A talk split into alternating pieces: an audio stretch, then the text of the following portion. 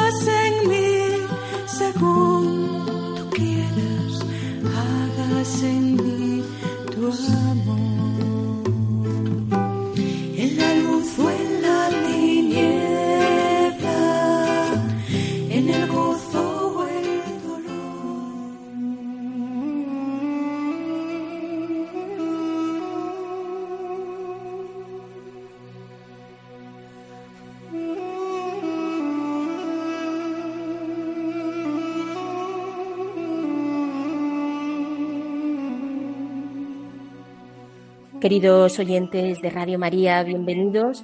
Estamos en el programa Hágase en mí según tu palabra.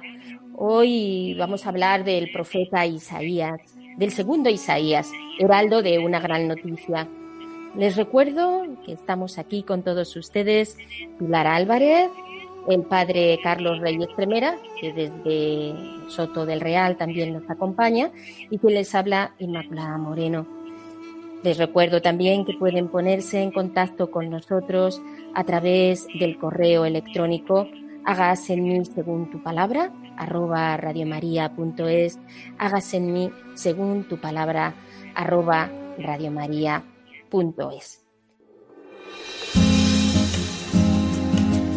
Claves para leer la Biblia.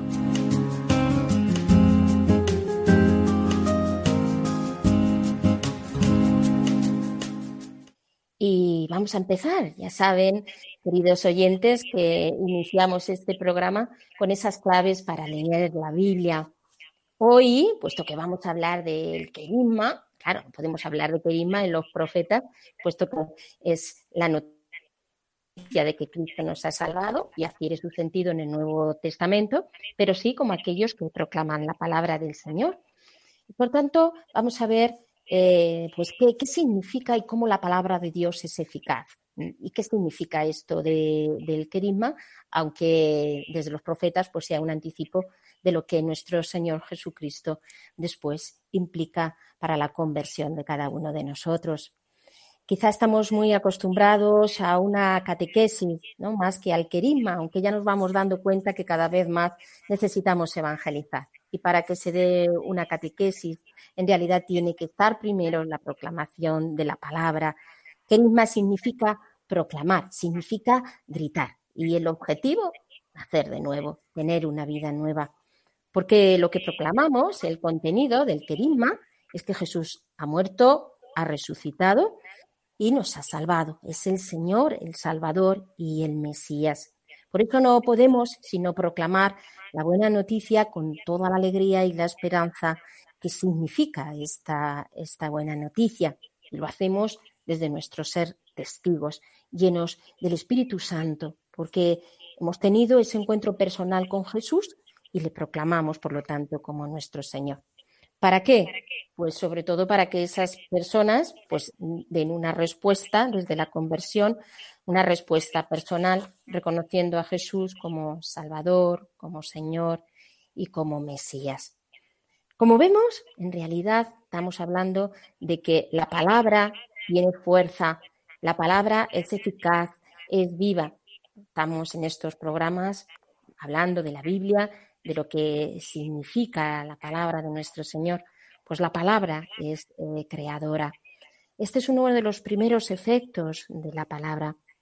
Todo se hizo por la palabra y sin ella nada se hizo de cuanto existe. Nos lo dice Juan 1.3, el Salmo 51. Crea en mí, oh Dios, un corazón puro. Porque quien realmente es la palabra y de él nos habla toda la Biblia es Jesús. Él resucita a los muertos con su palabra, le obedece el mar, los pecados son perdonados por la fuerza de esa palabra que es su misma persona. Segundo lugar, la palabra separa. Lo tenemos en Hebreos 4 del 12 al 13. Este efecto quizá nos suene como un poco más contradictorio. ¿Cómo es posible que la palabra separe? ¿En qué sentido? En cuanto que nos habla con claridad, separa la frontera del alma y del espíritu, calibra la pureza de nuestras intenciones. Y que ante esa palabra no podemos quedarnos indiferentes. Unos se burlan de ella y otros lo aceptan. Pero uno no puede quedarse de la misma manera cuando la escuchan. Interpela, exige una respuesta. Lo vemos también en la cruz, ¿verdad? Un ladrón maldice y otro, sin embargo, se arrepiente ante la palabra Jesús crucificada. Tercero, la palabra salva y cura. Es la buena noticia de la salvación. Lo vemos en Pedro cuando sale después de recibir el Espíritu Santo. El querigma es eficaz y convierte. Fueron tres mil personas el día de Pentecostés los que se convierten. Ante Jesús Vemos también que no hay otro nombre dado a los hombres por el cual podamos ser salvados. Tiene poder y es eficaz. A través de su palabra, su persona, cura. Recordemos tantas ocasiones, ¿no? Como aparece en los evangelios, el leproso que es sanado inmediatamente, o el siervo del centurión, entre otros. Luego es creadora, la palabra separa, hemos visto, salva y cura. La palabra produce fe y convierte, lo tenemos en Romanos 10, 17. Cuando Dios propone la salvación mediante la necedad de la predicación, cuando dice Pablo en Primera de Corintios, así aparece esa fuerza de la palabra que produce la fe. ¿Y qué es esa fe? La adhesión del corazón. Podemos escuchar la palabra de Dios, pero nuestro corazón puede permanecer indiferente. Si es así, no estamos acogiendo esa palabra. Si lo hacemos, lo hacemos por la fe, que es confianza sin límites y es fruto de esa predicación. Cuando, por ejemplo, eh, Lidia se adhiere a las palabras de Pablo, cree en la predicación y, consecuencia, no solo entra la salvación en su vida, sino también en toda su casa. Jesús, palabra, muchos ellos, a través de aquellos que le escuchan, se adhieren, creen en el Evangelio al escuchar a Jesús, porque la palabra de nuestro Señor convierte. No solo nos adherimos a ella, sino que también se expresa en la conversión del corazón. Así le ocurrió a Zaqueo, a la mujer adúltera y a tantos otros como se acercaban a Jesús. La palabra promete el Espíritu Santo. También lo vemos en muchas de las citas de la Biblia, en Hechos 1.4. En Pentecostés se produce ese cumplimiento de la promesa de Jesús en relación a la promesa sobre el Espíritu Santo. Los que escuchan la palabra en la casa de Cornelio reciben también el Espíritu. Luego, hermanos, el Espíritu Santo es el que nos hace interpretar la palabra, porque la palabra está inspirada por él y él es el autor último de la Biblia. La palabra además crea comunidad, congrega al pueblo de Dios, hace al pueblo propiedad de Dios. Yo seré tu Dios, tú serás mi pueblo. Jesús convoca a sus discípulos y forma una comunidad apostólica a través de Jesús, en Jesús por Jesús, se aman los unos a los otros como Él los ha amado. Así se crea también comunidad a través de la palabra. Y por último, otro de los eh, efectos es que la palabra produce vida eterna. El que escucha y hace vida la palabra de Jesús tiene vida eterna, lo dice en Juan 5, 24.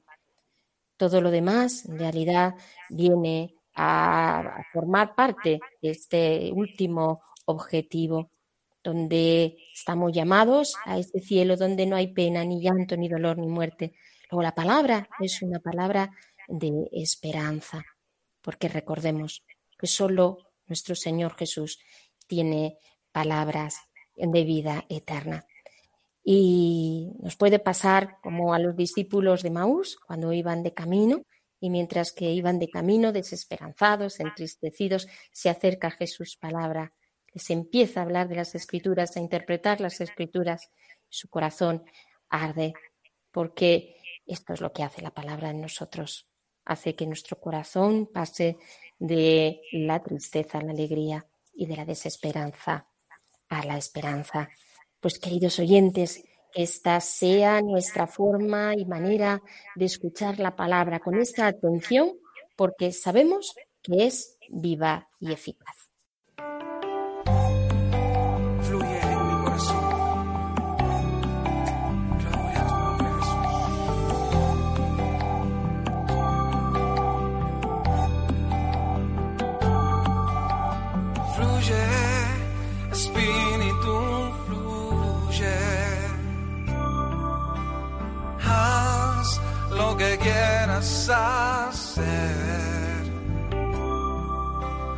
Yo me ofrezco para que me uses como quieras.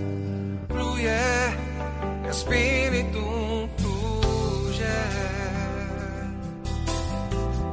Oh, fluye, Espíritu,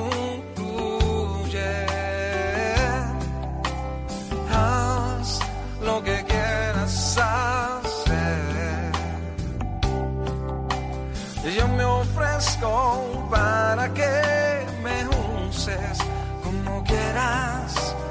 Fluye, Espíritu, fluye. Señor, gracias por tu presencia y porque estás fluyendo en medio de nosotros. Gracias, Señor, por tu amor y tu misericordia. Quiero invitar una vez más a Juan Carlos Alvarado para que nos lleve a la presencia de Dios. Carlos. Fluye, Espíritu, fluye. Haz lo que quieras hacer.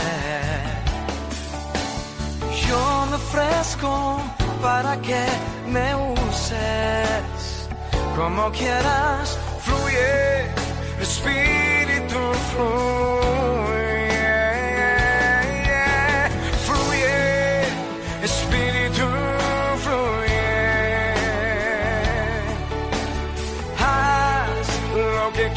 Quieras hacer. Aquí estoy, Señor. Yo me ofrezco para que me uses como quieras. Fluye, Espíritu, fluye.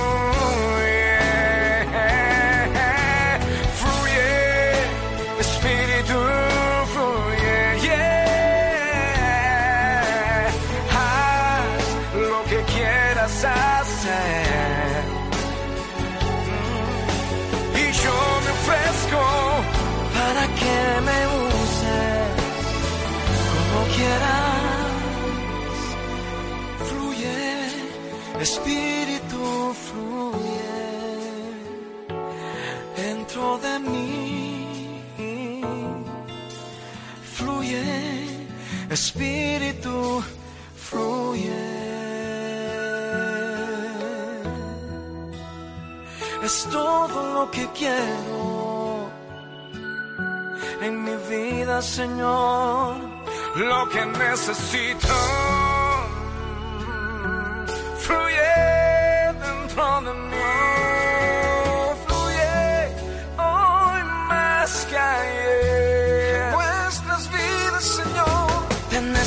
Necesitamos más, te necesitamos más. Nuestro corazón.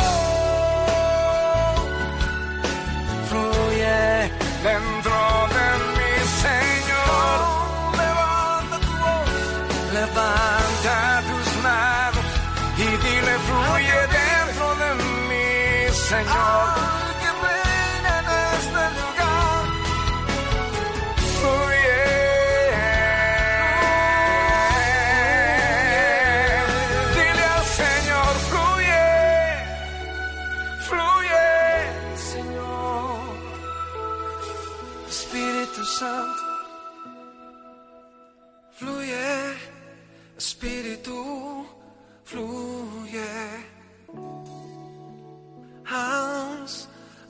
Quieras hacer.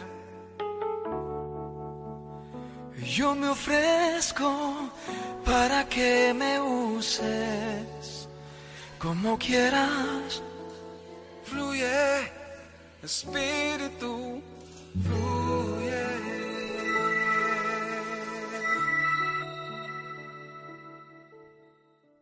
Y ahora que hemos pedido al Espíritu Santo que nos ilumine, puesto que si sin su luz ni su fuerza nada somos, vamos ahora a escuchar el texto. Es de Isaías 45, 5, 7, 18, 25. Escuchamos. Yo soy el Señor, no hay ningún otro. No existe Dios fuera de mí. Yo te he ceñido antes de que me conocieses, para que se sepa desde el levante hasta el poniente que no hay nadie fuera de mí. Yo, el Señor, y ningún otro. Yo formo la luz y creo las tinieblas. Doy la dicha y produzco la desgracia. Soy yo, el Señor, quien hace todo esto. Esto dice el Señor, el que creó los cielos, el que es Dios, el que lo formó, el que formó la tierra y la creó, el que la estableció y no la creó vacía, sino que la formó para ser habitada. Yo, el Señor y nadie más. No he hablado en secreto en un rincón tenebroso de la tierra. No he dicho a la raza de Jacob, buscarme en el vacío. Yo, el Señor, predico la justicia y anuncio el derecho. Reuníos y venid. Acercaos todos juntos, supervivientes de las naciones. Insensatos son los que pasean un ídolo de madera y suplican a un Dios que no puede salvar. Hablad, exponed vuestras pruebas, deliberad unos con otros.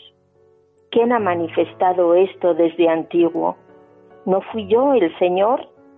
No hay otro Dios más que yo. Dios justo y salvador, no existe otro fuera de mí. Volveos a mí y os salvaréis con fines todos de la tierra, porque yo soy Dios y nadie más. Por mí mismo lo juro, de mi boca sale la verdad, una palabra irrevocable. Ante mí se doblará toda rodilla, toda lengua jurará por mí, diciendo, solo en el Señor está la salvación. A Él vendrán avergonzados todos los que se enfurecían contra Él. Gracias al Señor, toda la raza de Israel obtendrá la justicia y saltará de gozo.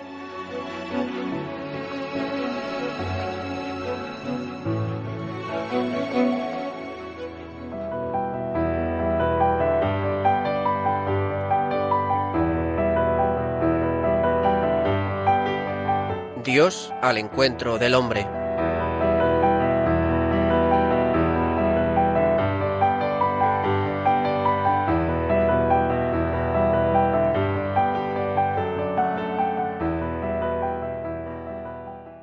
Queridos oyentes, puesto a la luz de este texto, vamos ahora a escuchar al padre Carlos Rey Estremera. Les recuerdo que desde Soto del Real nos acompaña también a través de las reflexiones del texto. Escuchamos. Muy queridos y recordados amigos de Radio María, recibid un cordial saludo de todo el equipo que lleva adelante este programa. Tal como os anuncié, hoy dedicaremos nuestra exposición a situar el mensaje consolador del segundo Isaías en el contexto de desesperanza del pueblo que desterrado en Babilonia tiene la sensación de que Dios le ha abandonado. El nuevo profeta comienza su predicación con un grito de alborozo. Consolad, consolad a mi pueblo. Se acabó el tiempo de su esclavitud. Aquí está vuestro Dios para salvaros. Abramos nuestros corazones a este gran mensaje. Comenzamos. Iban pasando años, décadas. Los deportados judíos llevan ya treinta, cuarenta años en el destierro. Su situación material no es tan mala como la de sus antepasados esclavos en Egipto, setecientos años antes. Económica, social y jurídicamente se han integrado en tierras babilonias, muchos hasta con éxito. Sus carencias eran esencialmente de orden psíquico y religioso. Por una parte nostalgia de Jerusalén, rabiosa sensación de impotencia para cambiar la situación política, inseguridad ante un futuro lleno de incógnitas. Por otra, sentido de culpa y sobre todo graves interrogantes acerca de su Dios Yahvé. ¿Los había rechazado? ¿No era un Dios insignificante e impotente comparado con el Dios Marduk babilonio? ¿Podían esperar algo de él? La fe y la esperanza de muchos se han esfumado. Difícil vivirlas cuando Dios mismo parece callar y esconderse. Mi suerte está oculta al Señor. Mi Dios ignora mi causa, anda diciendo el pueblo. ¿Por qué no pensar mal de él? ¿Por qué no abandonarlo y pasar al culto de los dioses de la poderosa y fascinante Babilonia? ¿No representaban los dioses de este pueblo de brillante cultura, de fastuoso culto, dueño de naciones enteras y señor de la historia, mucho más que Yahvé, el dios de un pueblo insignificante y derrotado? Desde siempre se habían imaginado a Yahvé como el poderoso Dios que estaba con ellos y los cuidaba con mimo. ¿Dónde está ahora su omnipotencia y su amor? ¿Por qué ha permitido este descalabro nacional? ¿Por qué su silencio desconcertante e interminable? En suma, inseguridad psíquica y resignación religiosa. Eran especialmente la fe y la esperanza las que estaban siendo probadas, como cuando Dios tentó a Abraham reclamándole su único hijo, y con él la posibilidad de futuro. No hay tiempos en la existencia individual y colectiva en que lo único que cabe es limitarse a esperar, con la mirada puesta precisamente en el desconcertante Dios. El tiempo corría lento para el desalentado pueblo judío sometido a los babilonios. De repente, por los años 550 a 540 antes de Cristo, ahí un nuevo profeta como una sorpresa preparada por Dios. A él le tocará salir al paso de toda esta honda problemática existencial y religiosa que socava el ánimo y la esperanza de muchos. Sus palabras llenas de vigor la abordan constantemente. Profeta surgido de entre los desterrados mismos de Babilonia, su mensaje viene a ser básicamente el de Ezequiel en sus capítulos tres a siete la respuesta de Dios por medio del profeta a la crisis y a las dudas de su pueblo sobre su Dios, sobre sí mismo y sobre su futuro. El nuevo profeta comienza con un grito alborozado. Consolad, consolad a mi pueblo. Se acabó el tiempo de su esclavitud. Aquí está vuestro Dios para salvaros. Con razón es llamado su libro el libro de la consolación. Dios ha suscitado a su profeta de consuelo. Este anuncia tiempos nuevos para su pueblo apaleado. El profeta otea el horizonte de la historia y ve signos de cambios y de liberación. He ahí a Ciro el persa, un signo esperanzador para los deportados.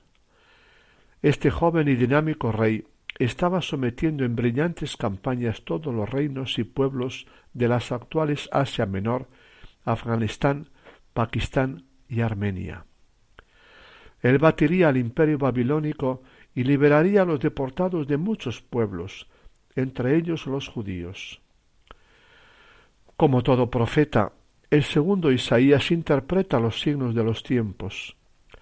Lee la historia, no sólo políticamente, sino proféticamente, desde un Dios comprometido con su pueblo. Ve y anuncia la aurora de la próxima salvación. Ciro sería libertador providencial suscitado por Yahvé, su instrumento. ¿No se mostraba acaso como un déspota liberal que respetaba a los pueblos y sus culturas y religiones. Con una audacia teológica inusitada, se atreve a decir que este rey pagano era nada menos que el ungido o Mesías de Yahvé. Yo he suscitado a Ciro para liberaros, él libertará a mis cautivos. Dios desconcertante, rompiendo siempre los esquemas de los humanos y yendo más allá. La palabra del nuevo profeta era Evangelio, buena y alegre noticia de parte de Dios. No es profeta de denuncia y de juicio, como les tocó serlo prevalentemente a los profetas preexílicos. No se dirige a un pueblo que practica violencia e injusticia social, idolatría y culto de supuesto valor mágico, sino a un pueblo que padece opresión, necesita libertad y estímulo para aspirar a un futuro nuevo.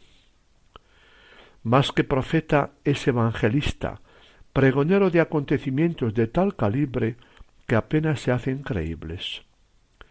Anuncia todo un proceso de experiencias de principio a fin que hará vivir Dios a su pueblo. Liberación de la opresión, retorno a su tierra, restauración de la ciudad amada, Jerusalén o Sión, y del pueblo, transformación de su condición y recasamiento de Dios con él en nuevo amor para una nueva y eterna alianza. Su libro es un canto de esperanza en vísperas de la liberación, ha dicho alguno. Nos gustaría saber más de la persona y de las peripecias vividas por este profeta evangelista, su origen, su estado civil, si era casado, sacerdote o laico, datos de su vida. No está claro ni siquiera el lugar de su actividad profética. Probablemente Babilonia, en medio de los deportados, según la mayoría de los autores. Babilonia primero, Jerusalén después, al retomar al retornar con los primeros deportados según otros. Jerusalén, donde habría nacido y actuado toda su vida, según algunos. Tan solo conocemos su mensaje. Se acerca la hora de la liberación de los judíos deportados a Babilonia. Un profeta anónimo, sin nombre, sin estado civil, sin rostro, que se esconde detrás de sus palabras. No se interesa por lo personal, lo autobiográfico. Cogido por Dios, se ha convertido en grito de júbilo, en anuncio alborozado. Se esconde y se revela tras su mensaje palpitante de esperanza, tras su palabra de gozosa noticia. El estilo es el hombre, se dice. Lo conocemos por sus palabras vibrantes de novedad, utopía y gozo nos lo dejan imaginarlo como hombre de gran vena profética, existencial y teológica, proclamador de las utopías de Dios para su pueblo. Es el profeta de los sueños de Dios para con la humanidad entera. Profeta sin nombre propio, se le ha dado el profeta sin nombre propio, se le ha dado el de segundo Isaías o Deutoro Isaías, ya que alguien sobrepuso sus palabras a las de primer Isaías, casi dos siglos anterior a él. ¿Actuó solo o estuvo al frente de todo un grupo profético? Su mensaje era revolucionario y audaz. Se atreve a anunciar la próxima caída de la Babilonia imperial que dice Yo soy Dios, tentación de las grandes potencias político-militares de todos los tiempos. Y habla descaradamente contra el dios imperial Marduk y su culto. Es un dios inútil como los demás dioses. He aquí a Ciro llegando como vencedor de Babilonia y libertador de los oprimidos. Le creó su mensaje problemas ante las autoridades babilónicas. Algunos sospechan que su anonimato respondía a razones políticas. El nuevo profeta debió hallar problemas ante sus propios correligionarios. Hubo que enfrentar, tuvo que enfrentarse con la más viva oposición de sus contemporáneos. ¿Acaso podía llegar por fin la liberación? Y precisamente mediante un rey pagano, Ciro, en lugar de un hijo de David. era un sueño políticamente imposible y teológicamente escandaloso. La fuerza electrizante del mensaje salvífico del Deuterosaías se estrelló contra la apatía indolente y hasta el rechazo formal de unos destinatarios resignados a su suerte e inmersos en el estrecho horizonte de su propia mezquindad. Por eso los presenta ciegos y sordos, incapaces de percibir los signos de los tiempos y de abrir el oído a la palabra de Dios. No los ve a la altura de los nuevos tiempos que se acercan. Quiere deshacer sus reticencias, sus miedos, su desconfianza para con Dios, el peso de su pasado. Los ve incapaces de percibir los signos de esperanza y novedad que se vislumbran en el mundo y de oír la palabra que les dirige en nombre de su Dios. Mirad que hago algo nuevo, ya está brotando. ¿No lo notáis? Por ello el profeta se convierte en, en grito clamoroso, en invitación ardiente y sostenida. No dispone de otra fuerza para cumplir con su misión que su propia fe, vibrante y llena de esperanza, y de su palabra empleada con enorme fuerza retórica y expresiva. Por algo es considerado por muchos el mayor profeta y el mejor poeta de Israel. Su mensaje de esperanza confiada se apoya por una parte en el Dios del pasado, el Dios que había iniciado su historia con Israel desde sus antepasados Abraham y Jacob, lo había liberado de Egipto y había hecho la alianza con David. Ese mismo Dios lo liberaría ahora como antaño de Egipto. Era un Dios de fiar, no se divorciaría definitivamente de su pueblo y del ser humano. Seguía amándolo y quería reiniciar la aventura de amor con él. De este Dios que se había mostrado en el pasado como hacedor de historia, se puede esperar que llame ahora a su pueblo su siervo, a la libertad y a una misión en la historia. Dios lo había ya anunciado, y los signos de la historia lo estaban ya inaugurando. La historia no estaba parada. Dios la estaba removiendo y llevándola hacia algo nuevo que están haciendo e invita a la esperanza. El Dios del pasado era ante todo el Dios del futuro. Su mensaje se apoya sobre todo en el Dios creador del cosmos y de la vida desde siempre. Lo propio suyo es llamar a las cosas a que sean, sacar vida de la nada, como poderoso creador del mundo y como señor de la historia, es superior a las potencias del mundo, a los dioses extraños, así como a los dioses astrales de Babilonia. Todos estos poderes, a los que se encuentra expuesta la debilidad de la colonia judía de desterrados, se esfuman ante el poder universal de Yahvé. Ante él son gotas en un cubo, polvillo en la balanza. En resumen, no hay nada, absolutamente nada, que no haya sido creado por Yahvé. Es Él quien está haciendo surgir un mundo nuevo. por su palabra y por su novedad teológica, el segundo Isaías es el mayor de los profetas desde todos los aspectos. Es a la vez profeta, el hombre de la palabra antigua y nueva de Dios. Es también evangelista, anunciador de la buena nueva ya viene tu Dios como Rey para liberarte de todo mal. Es también teólogo, capaz de nueva reflexión sobre Dios y su relación con la historia.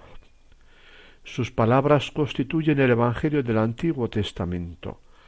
Está llegando la hora del Dios liberador de su pueblo.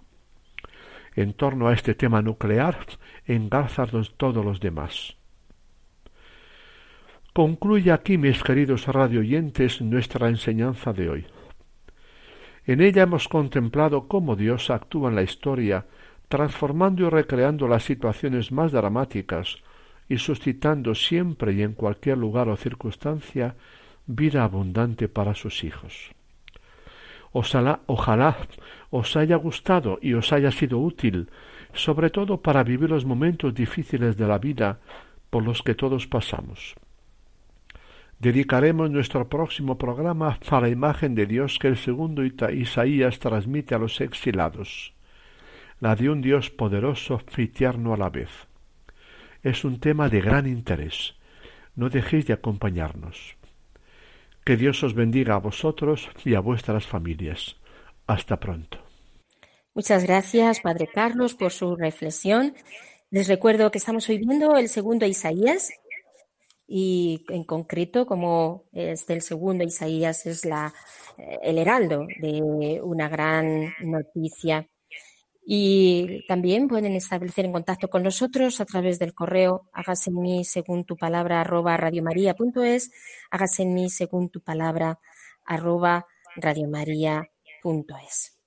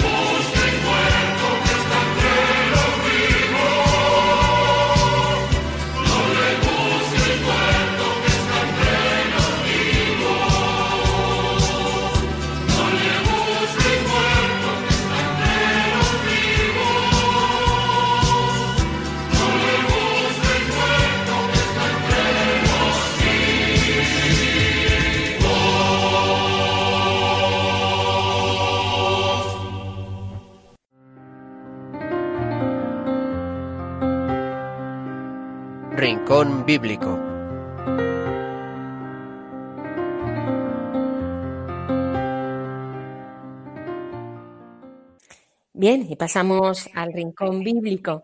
Seguramente que Pilar ya nos ha meditado el texto y siempre tiene esas eh, sugerencias que nos ayudan tanto a vivir más la palabra, ¿no, Pilar? Pues sí, porque eh, lo que tú has hablado al principio sobre el querigma y sobre la palabra, tiene mucho que ver con, este texto. A veces nos preguntamos por qué la gente pues eh, se va de la iglesia, no cree ya en Jesucristo, y es porque les hemos llenado de normas y, y de moral y hemos, hemos olvidado que lo que es el núcleo de, del cristianismo es el querigma, la, evangelización, la buena noticia. Dice aquí, Dios justo y salvador, no existe otro fuera de mí. A veces eh, las personas buscamos nuestra salvación, o podemos llamarlo para entenderlo mejor, la solución de nuestra vida, pues la buscamos por, por diferentes lugares. y no la buscamos en Dios porque desgraciadamente muchos han quitado a Dios de sus vidas o a veces lo olvidamos y lo sustituimos por, por otros dioses. Pero no hay otro Dios más que yo, Dios justo y salvador. No existe otro fuera de mí. Y en el versículo 22 nos dice algo muy hermoso. Volveos a mí y os salvaréis, con fines todos de la tierra. Y es cierto, nuestra salvación está en volver. Yo no sé por qué los hombres somos tan necios y tan tercos que, que nos olvidamos siempre de esto. La solución, la salvación para nuestras vidas está en volver, en volver al Señor. Y luego algo que tú hablabas, algo sobre la palabra, ¿verdad? Del poder que tiene esa palabra cuando nos dice en el versículo 19, no he hablado en secreto en un rincón tenebroso de la tierra, no te he dicho buscadme en el vacío, buscadme en la palabra. ¿Por qué no buscamos a Dios en la palabra de Dios? Si todo eso que tú has dicho, bueno, pues yo no tengo estudios de teología ni nada de eso, yo soy sencillamente una persona que un día empezó a leer la palabra de Dios y doy fe de que mi vida cambió a raíz de esto, porque el Señor no nos ha dicho que le busquemos en el vacío. Él está ahí y sale a nuestro encuentro, pero nosotros, nuestra manera de acercarnos a Él, una de las que no tienen pérdida, es buscarle en su palabra, dejarnos interpelar por ella.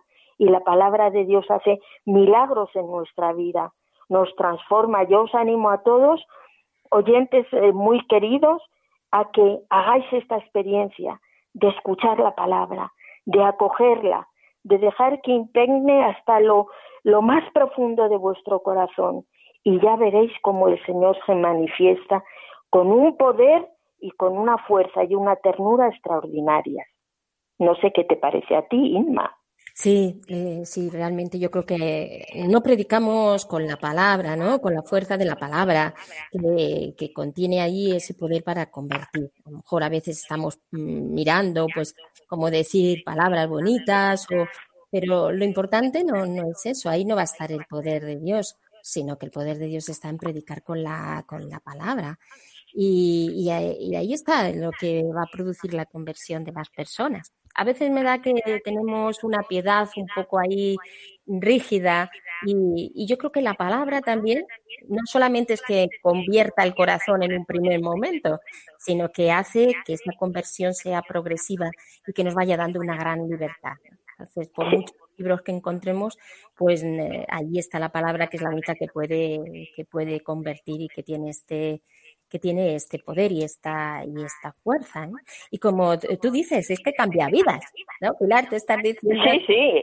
Eh. pero es así, es que cambia, cambia vidas y lo vemos en los santos, ¿no? Creo que fue Antonio que escuchó aquellas palabras, ven y, y sígueme.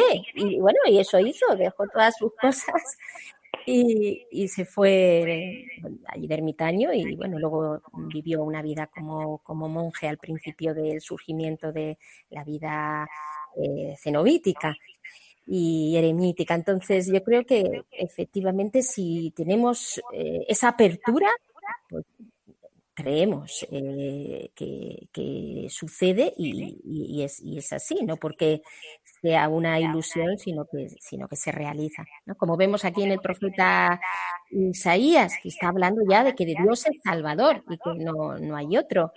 Y esta es la buena noticia que nos está dando la palabra de Dios. ¿Verdad, Pilar?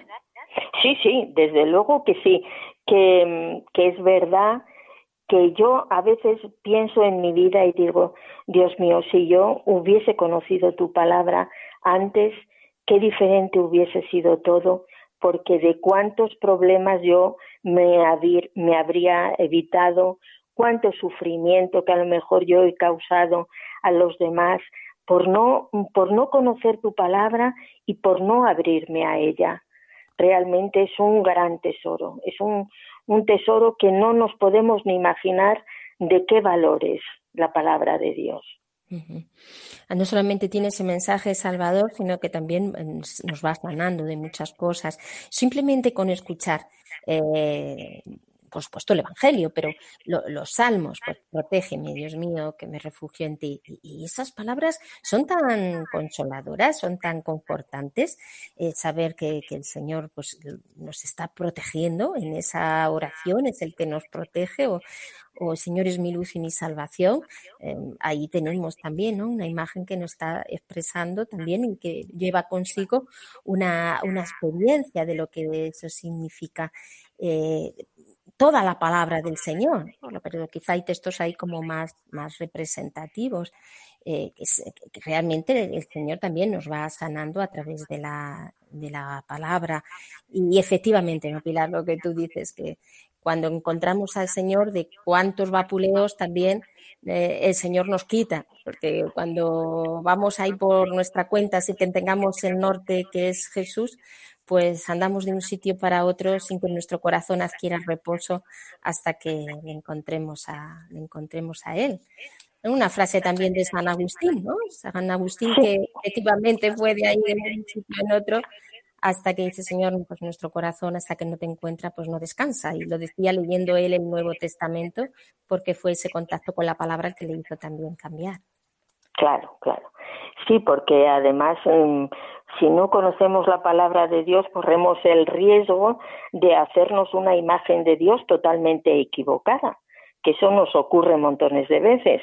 Entonces, de ahí la importancia de conocer su palabra, de amarla y, de hacer la vida y carne en nosotros. Pues, eh, queridos oyentes, una vez más desde aquí, desde el programa Hágase en mí según tu palabra, les invitamos a que, a que lean la palabra de Dios, ¿no? que eh, los textos que vamos viendo, pues los vayan ustedes también rumiando para que esa palabra pues pueda penetrar hasta lo más hondo y, y se produzca esa, esa conversión y al fin y al cabo pues esa paz y esa felicidad que solo nuestro Señor Jesús palabra nos puede dar.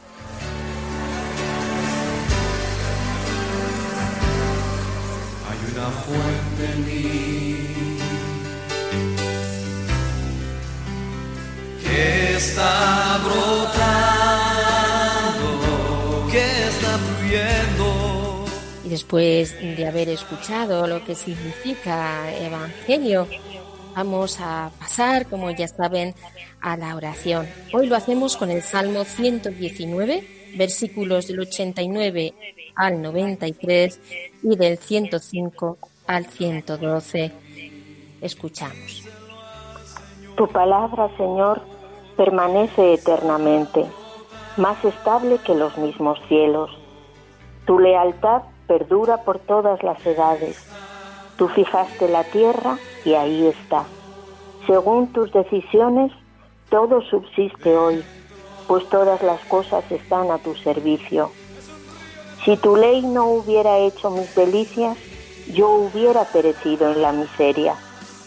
Jamás me olvidaré de tus preceptos pues con ellos me has vuelto a dar la vida. Tu palabra es una luz para mis pies y una antorcha para mi camino. He jurado y cumpliré mi juramento, cumplir tus justas decisiones. Estoy, Señor, muy humillado. Haz que siga viviendo conforme a tu palabra. Acepta, Señor, las ofrendas de mis labios. Haz que aprenda tus sentencias. Estoy en peligro cada instante, pero no olvido tu ley. Aunque los malvados me tienden una trampa, yo no me desvío de tus preceptos. Lo mío serán siempre tus órdenes, pues ellas son la alegría de mi corazón.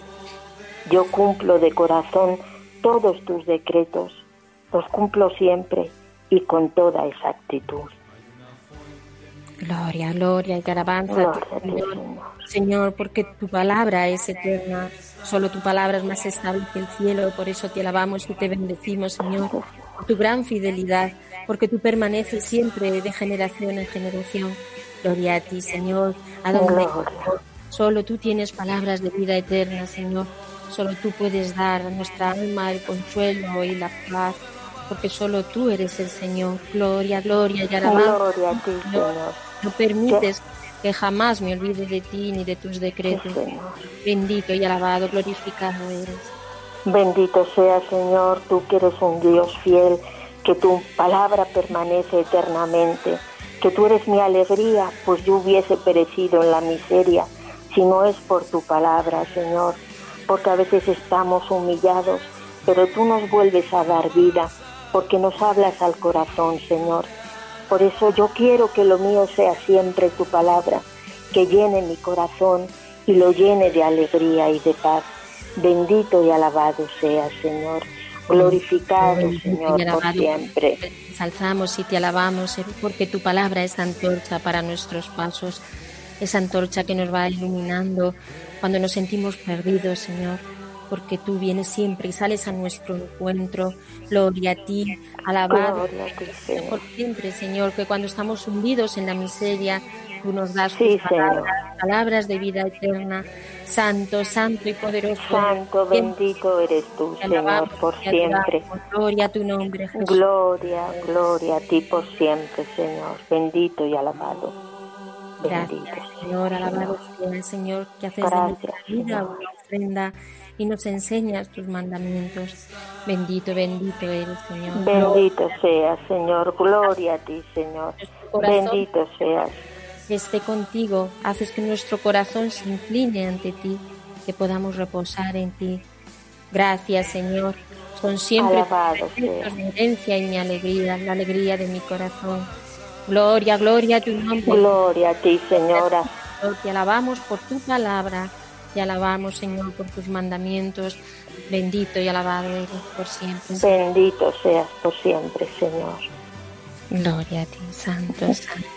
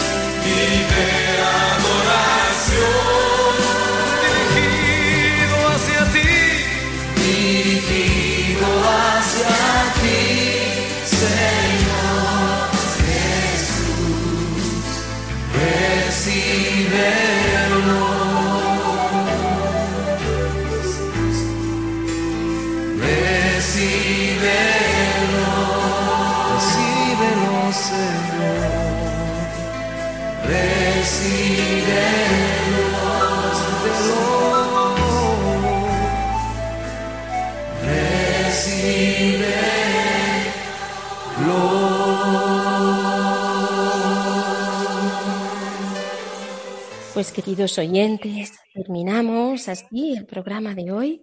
Gracias por su atención, por estar ahí y por seguir este programa de Hágase en mí según tu palabra. Hasta el próximo encuentro.